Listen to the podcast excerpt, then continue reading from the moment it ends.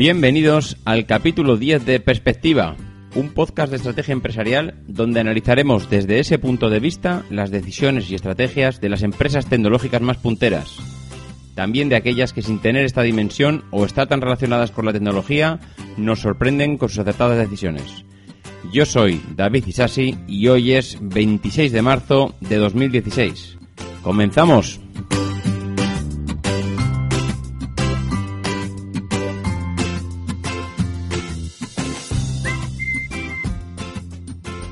Muy buenas a todos, ¿qué tal estamos? Pues bueno, en plena Semana Santa nos detenemos un momento para analizar todas esas noticias relacionadas con las empresas que hemos tenido esta semana.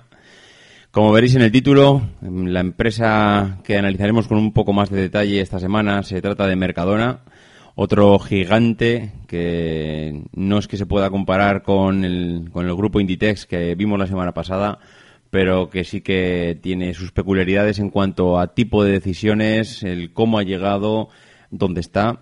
Y, bueno, yo creo que, a nadie le sorprenderemos diciendo que es una de las empresas punteras ahora mismo en España, ¿no? Pero no nos detengamos ahora en este tema y pasemos a comentar un poco todas lo que han sido las píldoras de esta semana, ¿no? Bueno, eh, un tema curioso que viendo esta semana creo que salía en, el periódico Expansión una noticia, bueno, que, me chocaba, no era de una empresa en sí, pero sí que hablaba de mm, dónde invierten los millonarios del mundo. Y muchas veces hemos hablado, y yo creo que hoy es el capítulo 10 de perspectiva, y si hoy tienes una empresa y no estás diversificando, es que no has escuchado los 10 anteriores. Entonces, pues bueno, el, ver aquí dónde, dónde invierten todos estos multimillonarios sus, sus dineros, sus dólares, pues yo creo que bueno deja claro cuáles son cuál es la, bueno yo diría la estrategia número uno que tienes que tener si tienes una empresa y te va bien no dónde tienes que meter el dinero bueno pues hay cinco cinco iba a decir magnates de de los negocios, de las empresas, gente que han tenido éxito con sus decisiones y con sus empresas, que prácticamente han partido de nada, mm, porque no, no, no les vino de una herencia el, su situación actual. Y, bueno, es, es, curioso y a eso le vamos a dedicar la primera píldora, ¿no? El ver dónde han dedicado cada uno sus, sus dineros. Bueno, pues el primero es Bill Gates. Bill Gates, eh, aparte de ser un filántropo empedernido y dedicar gran parte de su fortuna a ayudar al mundo, bueno, pues el imperio que ha ido amasando en Microsoft, que bueno, que ya no tiene tanta, al final el imperio lo ha ido haciendo aparte de que ya, ya, bueno, cuando ya estaba en Microsoft ya era un multimillonario, pero ahora mismo prácticamente no tiene, vamos, no tiene acciones en Microsoft. Ha pasado de tener un 49% de las acciones a un 3% actual. Eh, ¿Por qué es un multimillonario? Pues porque lo que ha ido es ir vendiendo todas esas acciones y amasar todavía mucho más pasta de la que tenía, que no era poca, claro. Bueno, pues Bill Gates, ¿dónde ha ido metiendo todo, todo ese dinero? Porque igual podéis pensar que, bueno, este hombre pues ha ido vendiendo Microsoft, ha ido vendiendo sus acciones y ahora mismo pues se encuentra, se encuentra, bueno, solo y desamparado, ¿no? Porque todo se lo ha dedicado al, a mejorar el mundo, a ayudar a las personas y, bueno, pues aparte de todo eso, el amigo Bill Gates pues se ha dedicado a invertir en Coca-Cola, se ha dedicado a invertir en el grupo Televisa, se ha dedicado a invertir en FCC, en Prosegur, eh, en Versailles Hathaway, que bueno, que veremos posteriormente en otro de los magnates, que es el señor Warren Buffett, pues que es, el propietario de esta de este holding de empresas y lo que ha hecho Bill Gates es invertir en ellas. También ha invertido en el sector de los residuos, una empresa que se llama Waste Management, y también en el sector de los transportes, en Canadian Railway, con lo cual, pues bueno, desde bebidas, televisiones, empresas inmobiliarias, constructoras, eh, holdings diversos, residuos, transportes, eh, informática. Como podéis ver, la cesta de las acciones de, Bill Gates, pues no está puesto eh, en una sola empresa todo su dinero, ¿no? La verdad es que es difícil que este hombre acabe en la ruina, ¿verdad? Bueno, pues el segundo, la segunda persona es Amancio Ortega. Amancio Ortega ya lo comentamos la semana pasada, que es el dueño de Inditex. No ha diversificado tanto, porque lo que, lo que ha hecho es diversificar, pero dentro de su empresa, es decir, no focalizarse solo en un tipo de, de comprador, sino que, bueno, lo que ha hecho es mm, ver un poco toda la, todo el abanico, ¿no? Gente joven, gente mayor, eh, con unos gustos con otros, empresarios, nombres de negocios, etcétera, ¿no? Bueno, pues aparte de esto, ha invertido en su grupo inmobiliario a través de Ponte Gadea, que es una de sus empresas, y como ya sabéis, Zara tiene comprados, mm, diría que los eh, edificios más importantes y más emblemáticos, de los más emblemáticos del mundo, ¿no? Eh, lo que hace luego es alquilárselo pues al resto de empresas y multinacionales, a los Google, etcétera. Bueno, pues el tercer, la tercera persona es Warren Buffett, que hemos comentado antes, que es el dueño de Versailles Hathaway, que es un holding que ahí engloba cientos de empresas. He estado leyendo la lista de empresas y la verdad es que habrá más de, seguramente más de 50 empresas, como American Express, como Goldman, como Sachs, como Visa, Mastercard, Kraft, Coca-Cola, Procter Gamble, eh, Walmart, IBM, Philips, Sancun Energy, bueno, la lista de empresas que forman parte de Warren, eh, perdón, de Versailles Hathaway es enorme. Aquí hay de todo tipo, como habéis podido escuchar. Hay empresas, mm, bueno, que del sector financiero, sector de distribución, sector informático, eh, energías renovables, bueno, de todo, ¿no? El tercer, el, perdón, el cuarto, el cuarto personaje es Carlos Slim, que es el dueño de América Móvil. Bueno, pues también eh, este hombre tiene invertido todo su dinero en el grupo Carso, eh, también compró en el New York Times, eh, también está metido en la, en la banca con Inbursa, la minería con Frisco, también tiene dinero en FCC y Realia, en CaixaBank, incluso acaba, bueno, acaba, acaba de, no, no es tan reciente, pero ha metido dinero en el Real Oviedo, con lo cual también tiene sus tentáculos en el mundo del fútbol que vete a saber para qué eh, necesita este hombre o con qué fines ha llegado al mundo del fútbol mm, que desde luego no es para ganar dinero lícitamente. Eh, bueno, eh, la última persona es Jeff Bezos, ya comentamos también que es el dueño de Amazon, pues con el señor Bezos compró el Washington Post, está metido también con acciones en Twitter, en Teach Street, en Nextdoor, también tiene interés en Airbnb o en Uber, eh, le gusta invertir en el ladrillo, es uno de los grandes terratenientes de Texas y eh, sus propiedades también se entienden por Nueva York y California, ¿no? Pues porque está muy metido por esa zona. Bueno, mm, esta es la primera píldora. Eh, me pareció curiosa la noticia. Los cinco magnates mundiales que manejan, íbamos a decir, el mundo, tienen metida la pasta en muchísimas empresas y aunque son conocidos por una, no os preocupéis que no se arruinarán porque si les va mal una, desde luego tienen, tienen un buen cojín eh, con el resto de su imperio, ¿no? Bueno, la segunda píldora de la noticia, ay, perdón, de la noticia de la semana, es que Pibel, eh, la empresa que sacó el primer reloj, eh, yo creo que fue el primero, el primer reloj smartwatch, recorta el 25% de su plantilla. Bueno, pues esta lamentable noticia, pues, mm, eh, pues bueno, eh, esta empresa Pibel va a proceder al despido de 40 personas y que es una pena porque es una empresa que surgió con el crowdfunding, que se adelantó a las demás claramente. A ver, adelantarse. Ya se venían escuchando eh, en el sector tecnológico el tema de los smartwatch cuando se oían rumores de que Apple estaba empezando, estaba pensando en fabricar uno, Pibel ya sacó eh, su idea y ya puso su reloj en el mercado. Y, bueno, ha tenido durante dos años ventaja, ventaja en el, en el, en el sentido de que, bueno, pues no ha habido, no ha habido competencia, no ha habido nadie que, que tuviera un reloj al lado de suyo en la estantería del, centro comercial o de la tienda y ha vendido muchísimos relojes, les ha ido muy bien, pero, mm, bueno, mm, ¿Qué problema hay? Que en el momento que ha empezado a salir la competencia, y no es una competencia cualquiera, porque es una competencia como Samsung, como Apple, como grandes empresas que están poniendo sus relojes eh, al lado del Pibel, y estamos viendo que Pibel pues no tiene el músculo financiero y los recursos para poder hacer frente a, esto. Al final es una empresa que salió de la nada, que utilizó el dinero, los patrocinadores que, que bueno, que pusieron o adelantaron su pasta para que esta empresa pudiera lanzar al mercado su reloj. Pero, mm, bueno, pues ahora mismo eh, están como están. Están despidiendo gente. Su CEO dice que, bueno, que tranquilos, que tienen vida para, para rato.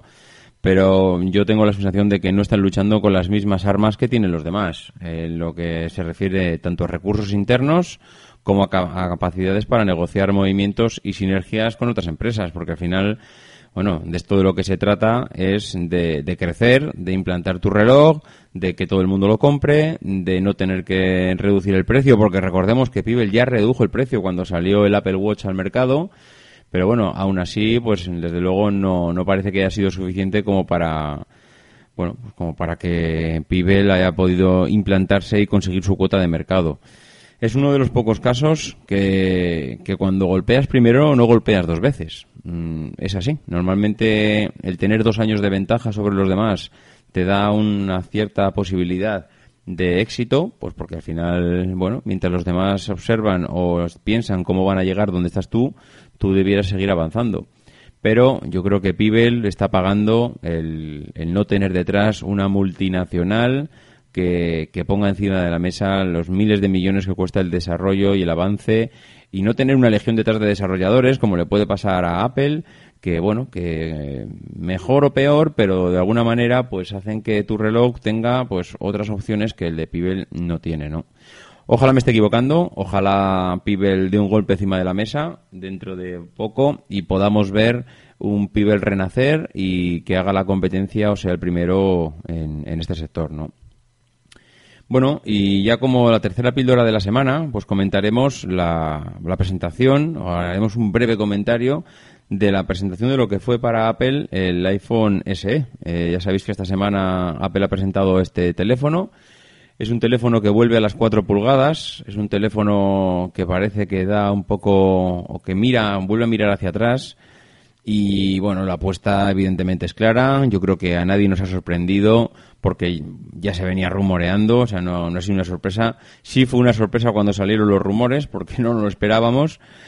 La verdad es que, bueno, mm, yo creo que es el último, es el último, la última decisión que ha tenido Apple para poder seguir, creciendo en el número de, el número de teléfonos vendidos y porque ha sabido ver, a, a pesar de que a los demás bueno, les ha parecido raro este movimiento, un poco hacia atrás, pero ya ha sabido ver que tiene, creo que eh, escuchaba la cifra esta semana, 30 millones de, personas que han comprado un teléfono de 4 pulgadas, porque recordemos que el, iPhone 5S seguía vendiéndose, ¿no? Ellos han, han tenido 30 millones de ventas de ese teléfono y no solo los que han vendido, sino ellos saben que, porque tienen el dato, la cantidad de gente que no es que no haya vendido su, no es que no haya, o sea, haya comprado su teléfono, sino que no se han pasado los teléfonos nuevos por, porque son de pantalla grande, ¿no? Entonces ellos ven que tienen un usuario al que le gusta ese tamaño de teléfono, que le gusta esa pantalla, que no le importa tener 16 gigas en el teléfono, porque es que no lo utiliza para lo que utilizamos los demás, sino que lo utiliza para llamar el WhatsApp, cuatro fotos y ya está y lo de los 16 gigas me parece un movimiento interesante dentro de que a los demás, a los que utilizamos teléfonos pues como el iPhone 6S, como los Galaxy S7, como bueno, todo este tipo de teléfonos que van con 32, 64, 128 gigas de memoria, que sí, que los necesitamos, que muchas veces se nos quedan cortos, pero que, que, es que este teléfono no va para nosotros. Este teléfono va pues para mi madre y para tu abuela. Entonces, bueno, mi madre y tu abuela lo que necesitan es un teléfono que sea chupado de utilizar, que se pueda actualizar dentro de dos y tres años, que no tenga complicaciones a la hora de configurar ajustes y que valga barato. Sobre todo, que valga barato. Evidentemente los hay más baratos, pero no son la marca iPhone. Y al final estamos hablando de moda, ¿no? Bueno, pues mm, a mí desde luego eh, me parece bastante interesante. Creo que se van a hinchar a vender teléfonos dentro de que lo que es la presentación, bueno, no hubo ninguna sorpresa, todos ya sabíamos lo que iba a pasar. Pero, mm, bueno, pues ahora, ahora vendrán, cuando lleguen las cifras de ventas en los próximos meses, pues estoy convencido de que veremos nuevamente cifras récord en cuanto a venta de teléfonos pero pues a mí ya me está, no sé, tengo cierta curiosidad por saber cuál va a ser el próximo paso, porque han aumentado la pantalla, han vuelto a la pantalla de 4 pulgadas, y decir, han reducido la pantalla, ¿no? Han vuelto a lo que ya tenían. Pero, bueno, eh, llega un momento en que, es lo que comentábamos, ya no hay más donde rascar. ¿Cuál va a ser el próximo paso de Apple para aumentar las ventas? ¿Seguirán aumentando las ventas en la venta de teléfonos o, ha llegado ya a la cima? Bueno, pues lo, iremos viendo. Seguramente no lo pasaremos bien eh, viendo esa decisión. Bueno, y ahora ya, pues para meternos con la empresa de esta semana, eh, que es Mercadona, pues mm, bueno, primero haremos un brevísimo repaso de la historia de la compañía, porque es una compañía marcada principalmente por la entrada en 1981 de Juan Roch. Juan Roch asume la dirección de Mercadona y es en ese momento donde la compañía cambia totalmente. No sé si influenciada principalmente y únicamente por este hombre, por el equipo que, lleva con él, pero lo que está claro es que a partir de su entrada esta empresa cambió de la noche a la mañana. Ahora es líder en, la distribución comercial española. Mm, ellos dicen que se dedican a satisfacer plenamente todas las necesidades de alimentación, limpieza del hogar e higiene personal de sus clientes, así como las necesidades relacionadas con el cuidado de las mascotas. Bueno, pues esa es la frase que ellos dicen y que se identifican con ella y que es un poco el objetivo a lo que se dedica Mercadona, ¿no? Bueno, eh, parece muy sencillo. Nos dedicamos a satisfacer necesidades, alimentación, higiene, hogar, mascotas, pero que es un proceso mm, productivo muy, muy complejo. No es fácil lo que han hecho y lo que están haciendo eh, que a partir del, de 1993 empiezan a, bueno, bajo la estrategia de la calidad total, le empiezan a dar un, vuelco a la, a la empresa. Y, bueno, hay, hay varias, varias cosas, varias estrategias, varias decisiones que han ido tomando durante estos años y que, bueno, pues la verdad es que no, no podríamos decir que, es, que el éxito de esta empresa es fruto de una sola decisión, sino que es fruto de muchísimas decisiones.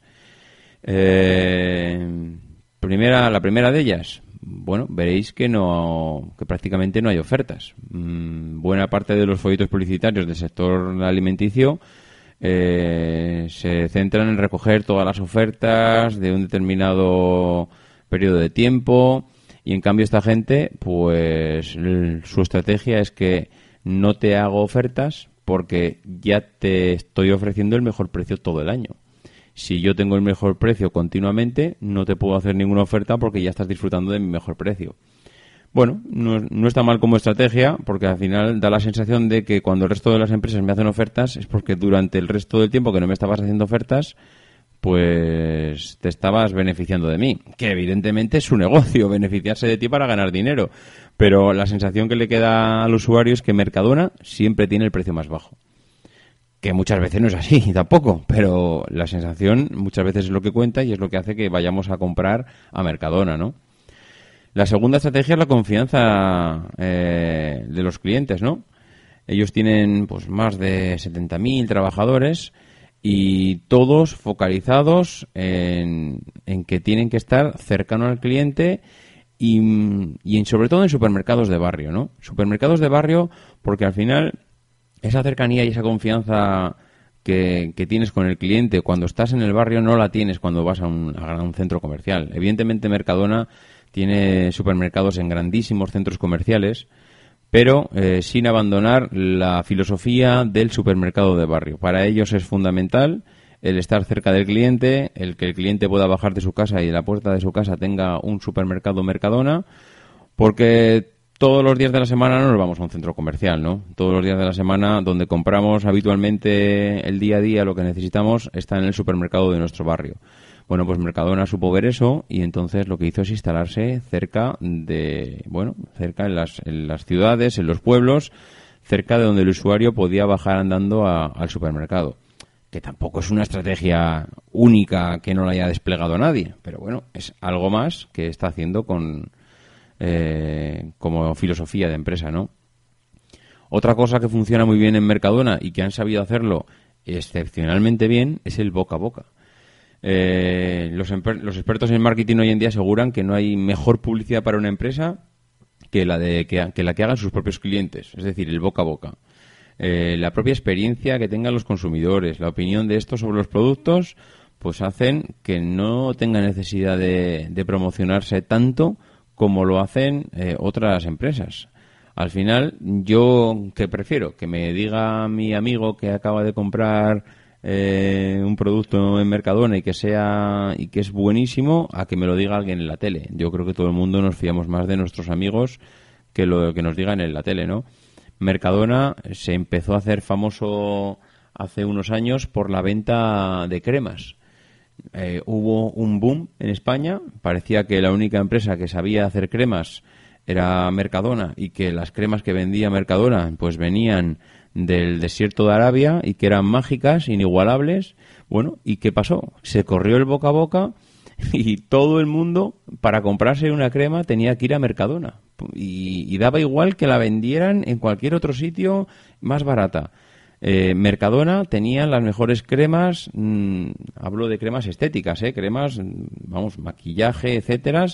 Eh, y, bueno, pues al final ese boca a boca sirvió para que Mercadona mm, fuera una de las empresas que mejores cremas vendía del mundo. Y eso es así. Y se hizo famoso por, por sus cremas. Bueno, pues es un ejemplo del boca a boca, ¿no? Otra cosa muy importante que tiene Mercadona es la imagen de marca. Tiene varias de sus marcas como Hacendado, Deli Plus, Bosque Verde, Compi, que son referentes en el sector, que son hacendados la marca blanca que tiene Mercadona y los clientes apuestan convencidísimos por estos productos. La verdad es que a nivel de marca han sabido crear pues también sus, sus productos y sus marcas que, que son reconocidas en el mercado, ¿no? Esto aunque parezca una tontería, pues también ayuda, ¿no? Otra de las otra de las estrategias donde se han apoyado es en los trabajadores, ¿no? Eh, al final el contacto más directo que tiene Mercadona con los clientes son los trabajadores y en eso el presidente Juan Roch pues eh, insiste en que los trabajadores que tienen buenos salarios mm, lo tienen porque son buenos, ¿no? Eh, ellos tenían la política de crear eh, empleados con empleados fijos en la empresa y, y, bueno y que además el 98% de la plantilla cobrase un plus por objetivos. Eso, pues la verdad es que no todas las empresas toman esa decisión y además, pues eh, ellos también comentaban que también sus empleadas tenían un servicio gratuito de guardería y que además también, pues que no abrían sus establecimientos los domingos, a diferencia de otros competidores que abrían también los domingos, ¿no? Eh, más allá muchas veces de los productos, eh, los el, el, cliente, la primera impresión que tiene es el de los trabajadores, ¿no? Si tú vas a un sitio a que te atiendan y el trabajador está contento y está feliz con su trabajo, a ti lo que te transmite es esa seguridad, esa tranquilidad, que cuando vas a un sitio, el que te atiende lo hace con mala cara, está disgusto porque no le gusta su trabajo y lo que está deseando es que pasen las ocho horas para marcharse, ¿no? Eh, ¿Quién no ha tenido esa sensación alguna vez cuando lo han atendido y ha pensado de que, oye, chica, esta no es tu, este no es mm, tu trabajo, ¿no? Si no sabes estar cara al público, pues dedícate a otra cosa. Bueno, eh, las redes sociales. Las redes sociales, eh, bueno, todas las cadenas de distribución son conscientes de la importancia que tienen las redes sociales en su negocio, ¿no? Pero, bueno, en el caso de Mercadona, eh, se encuentra, yo creo que en las primeras posiciones de cómo, de cómo manejar el Internet 2.0, ¿no? En el 2014 eh, acumulaban en, en las redes sociales 437.000 seguidores entre Facebook, Twitter, YouTube, etcétera, eh, con más de 70.000 consultas y, y, una media de 6.000 menciones al mes. Mm, yo no es por nada, pero estamos hablando de, una, de un supermercado. 437.000 seguidores. Esto no es un equipo de fútbol, no es una estrella de rock, no es, eh, no sé, una de nuestras pasiones, un ídolo que podamos estar siguiendo. No, no, esto es un supermercado. 437.000 seguidores. La potencia que tienes de comunicación y de contacto directo con tus usuarios es brutal. Si sabes manejar eso, es una estrategia eh, que desde luego mm, le puede sacar oro, ¿eh? Eh, otro de los pilares, eh, los que se ha basado Mercadona, que es lo que bueno todo el mundo suele llamar sobre qué es la calidad total, bueno que es un término que hace unos años era muy desconocido, pero que seguro que a los empleados de Mercadona ya les ha ido sonando en los últimos años, ¿no? Al final eh, ellos dicen que su empresa está compuesta por cinco, por cinco iba a decir, pilares, que son clientes, trabajadores, proveedores, la sociedad y el capital, y que al final el jefe de todos ellos es el cliente. ellos les gusta que, que, cuando se habla del jefe o cuando la gente habla de, de los clientes, hablen del cliente como el jefe, ¿no? Es el que al final te paga la nómina, que es el cliente, y es el al que tienes que tener más respeto que a tu jefe directo, ¿no? Que es el que entra a la tienda a comprar tu producto.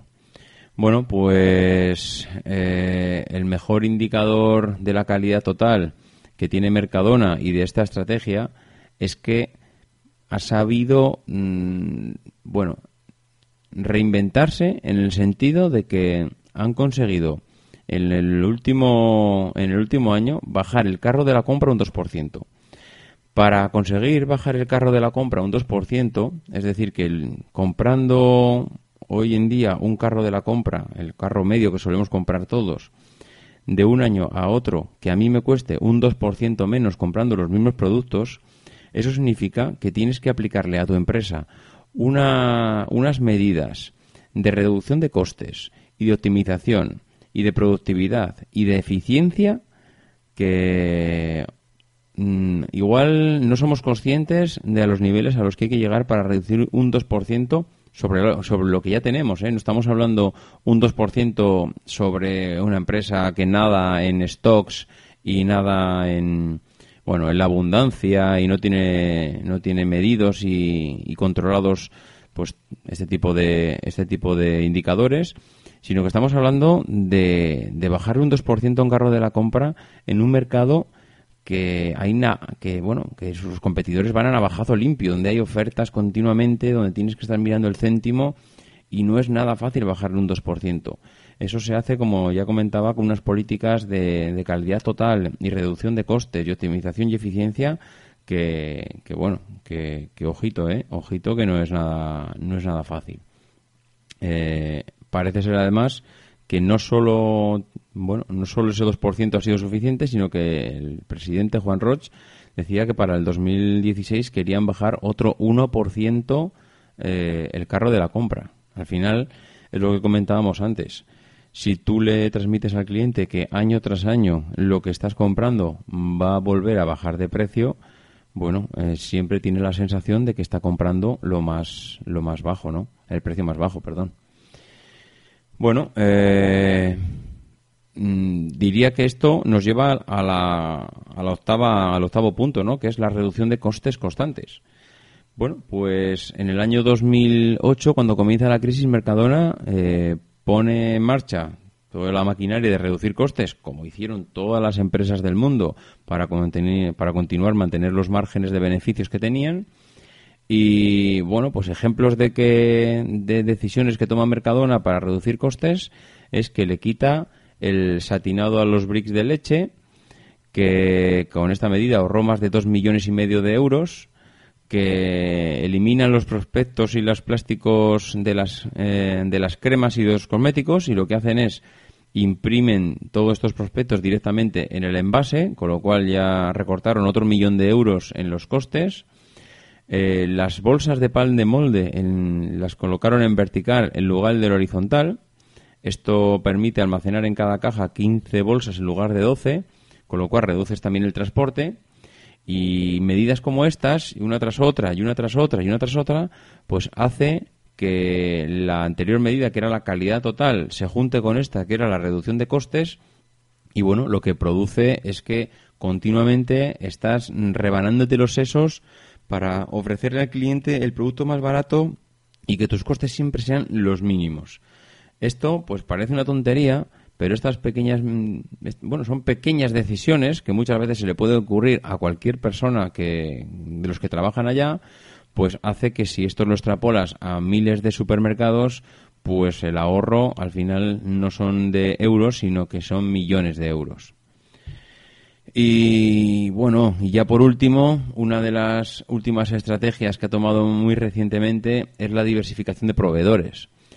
¿Por qué? Bueno, comentamos en anteriores episodios que Mercadona lo que hace, y comentábamos con el grupo Siro la semana pasada, que está, bueno, que aumenta en beneficios, aumenta en ventas, es un proveedor mm, muy importante de Mercadona, pero bueno, al final Mercadona necesita seguir apretando a sus proveedores. Si siempre tengo 10 proveedores y los tengo exprimidos al máximo, aparte de que esos 10 proveedores pues no me van a aportar mejoras más allá de las que ya de las que ya lo han hecho, pues mm, necesito seguir necesito seguir mejorando. Y si a estos ya los tengo exprimidos necesito aunque solo sea por comparación tener a otros para seguir exprimiendo. Y el ejemplo más claro es el de la fruta y la verdura. Para bajar el carro de la compra mm, tienen que reducir costes y este año lo bueno lo destinaron a reducir costes en fruta y verdura ellos eh, lo que hicieron es primero cuántos proveedores tengo de fruta y verdura tengo cinco bueno, pues a partir de ahora, bueno, en realidad no tenían 5, tenían 50, ¿no? Pues en vez de tener 50, han pasado a 250. ¿Qué hago con 250 proveedores? Apretar.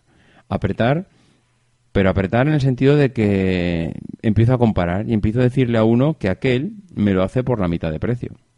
Y el otro lo que hace al final es eh, apretarse en precios, apretarse en costes, reducir costes en su empresa para conseguir competir con aquella otra empresa que le eh, suministra a Mercadona las manzanas al mismo precio que yo y yo necesito mm, suministrárselas a dos céntimos más baratas, ¿no?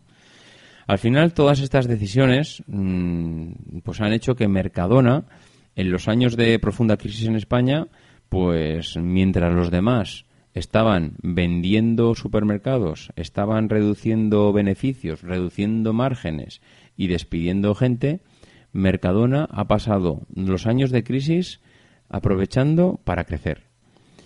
Dicen que cuando hay dinero, eh, los años de crisis son buenos para crecimiento, ¿no? Porque al final tienes dinero y tienes palanca para, para poder llevar tu empresa un escalón más arriba, aprovechando que tu competencia pues lo está pasando mal. Mercadona ha hecho precisamente esto, aprovechar que mientras la competencia lo estaba pasando mal, ellos tomando decisiones adecuadas y manejando muy bien todas sus estrategias, pues han ido creciendo y, están hoy en día donde está.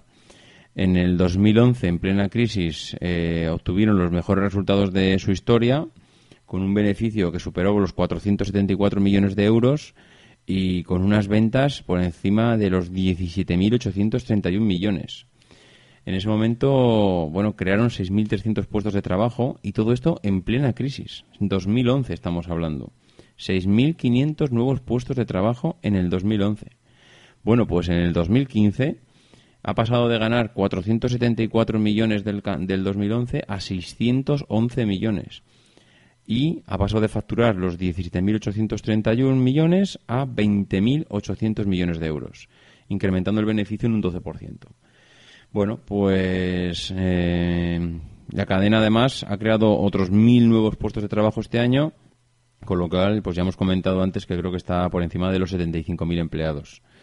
Seguramente hubo algún comentario la semana pasada en, en el blog de Milcar FM comentando que, bueno, que tienen que lo mismo que Inditex y Mercadona, pues hablamos siempre de lo bueno, pues que tienen sus miserias y que, bueno, pues que sí, seguramente estén aprovechando del, bueno, de su, posición pues para apretar y, bueno y, seguramente las condiciones laborales de las empresas que trabajan para Mercadona pues en muchos casos no serán todo lo buenas que, son no y, bueno y tendrán que trabajar seguramente en jornadas eh, intensivas y, tendrán que hacer cosas que, bueno, mm, seguramente rocen lo legal.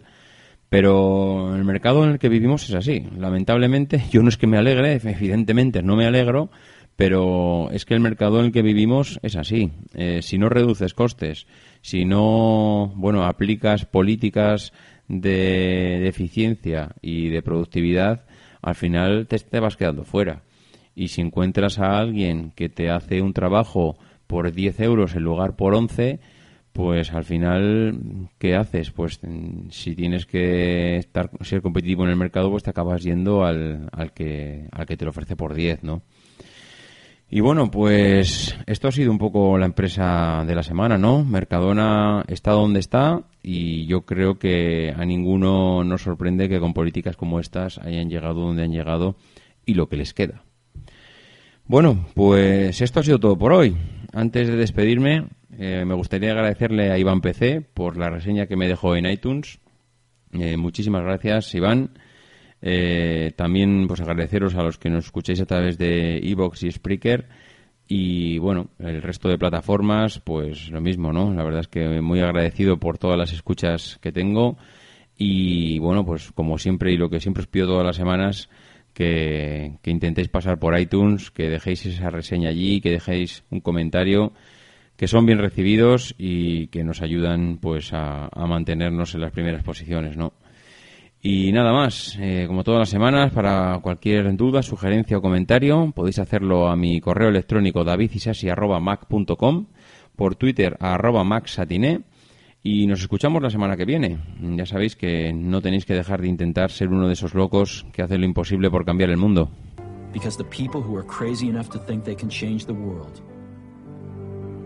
are the ones who.